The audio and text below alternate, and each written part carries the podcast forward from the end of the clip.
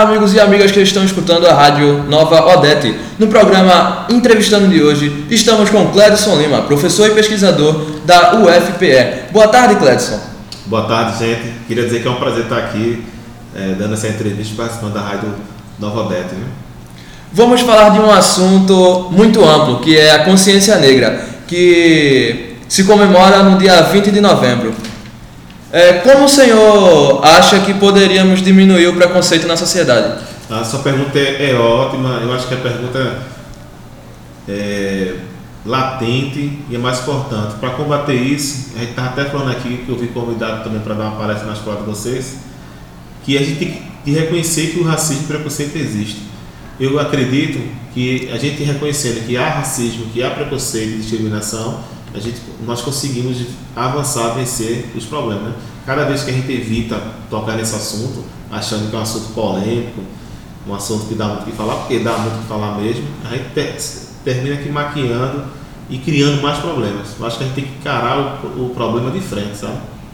E assumir que não é feio, porque nosso país historicamente foi criado a partir do racismo, a gente chama de racismo estrutural, então interfere todos os aspectos da sociedade, saúde, segurança, política, pública, relações pessoais e até religiosas. E quando a gente não discute isso, eu penso que o preconceito vai só aumentar. Então acho que para que vai ajudar nessa discussão diminuir é conversando mesmo, como a rádio Nova Odete está fazendo agora. Quanto mais conhecimento é disseminar e conversar sobre, a gente vai diminuir isso. Sabe? Sem violência, com paz e amor muita conversa. Bom, o senhor já vivenciou algum caso de racismo? Isso é muito engraçado. Se a gente perguntar a qualquer militante negro, estudante intelectual, a gente vivencia o racismo todo dia, toda hora. Tem um pesquisador africano do país do Congo, que desde 84 trabalha aqui, como Kambegele Munanga, que ele falou uma frase, ele sempre está aqui palestrando na UFPE, ele falou uma frase eh, que diz o seguinte, que o antirracista que combate o racismo, ele já dorme pensando racismo, sonha combatendo o racismo e quando amanhece ele está combatendo o racismo. Então, se gente for, for pensar todo, todos os negros e negras desse país que se reconhecem como negros, se perguntar se você sofre, todos vão falar, é, vão falar em uma palavra só, né? Todo dia, toda hora. O que o senhor acha sobre o preconceito em pleno século XXI? Como todo mundo é, como todos que discutem os direitos humanos falam, né? É uma vergonha, né?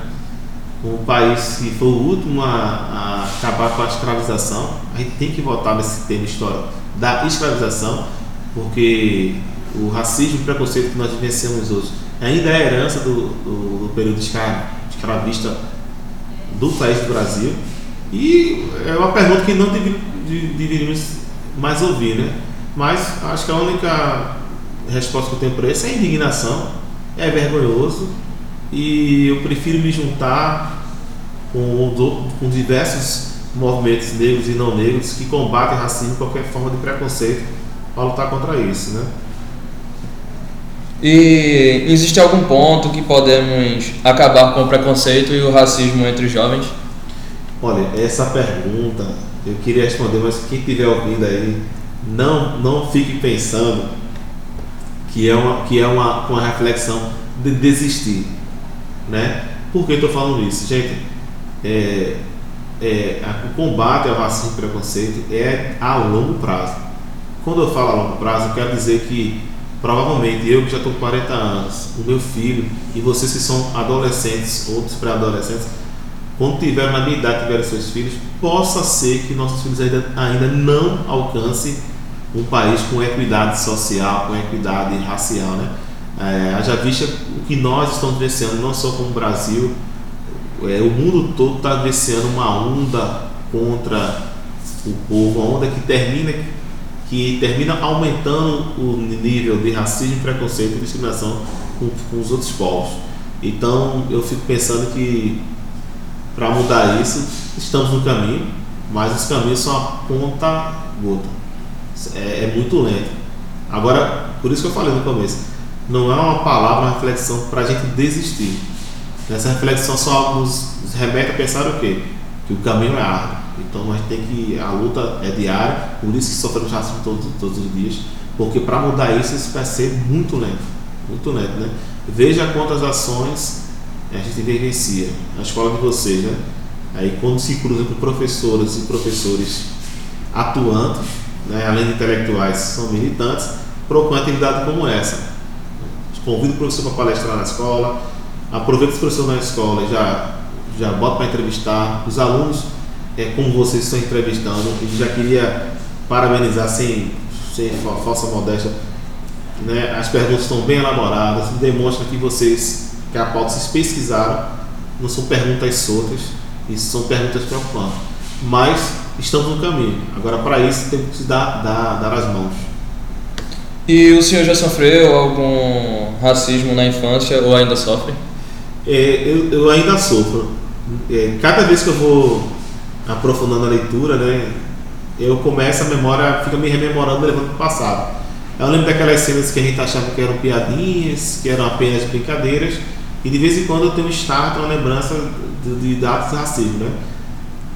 Naquele momento, enquanto criança, eu não percebia isso. Vim perceber agora, depois de mais velho, depois de adulto mesmo, quando resolvi pesquisar. Fiz história na graduação.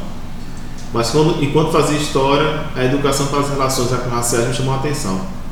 E o campo da educação. Por isso que hoje eu, eu discuto, a minha formação é história, mas o meu campo maior de pesquisa é a educação das relações raciais.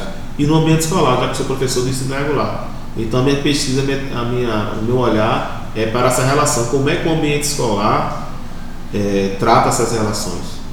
E aí é, as palestras fazem esse, parte dessa premissa de tentar demonstrar esses, essas brincadeiras que para uns são brincadeiras, mas que são de teor racista, né?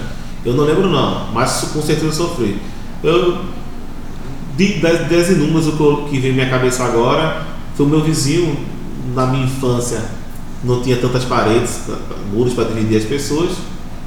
E no dia 13 de maio, um, um 13 de maio dessa, da minha adolescência, da minha infância, o meu vizinho pegou dois pedaços de madeira, colocou um sinal da cruz, é, chamou a gente lá e disse que, que sou, na minha casa são cinco filhos, cinco homens negros.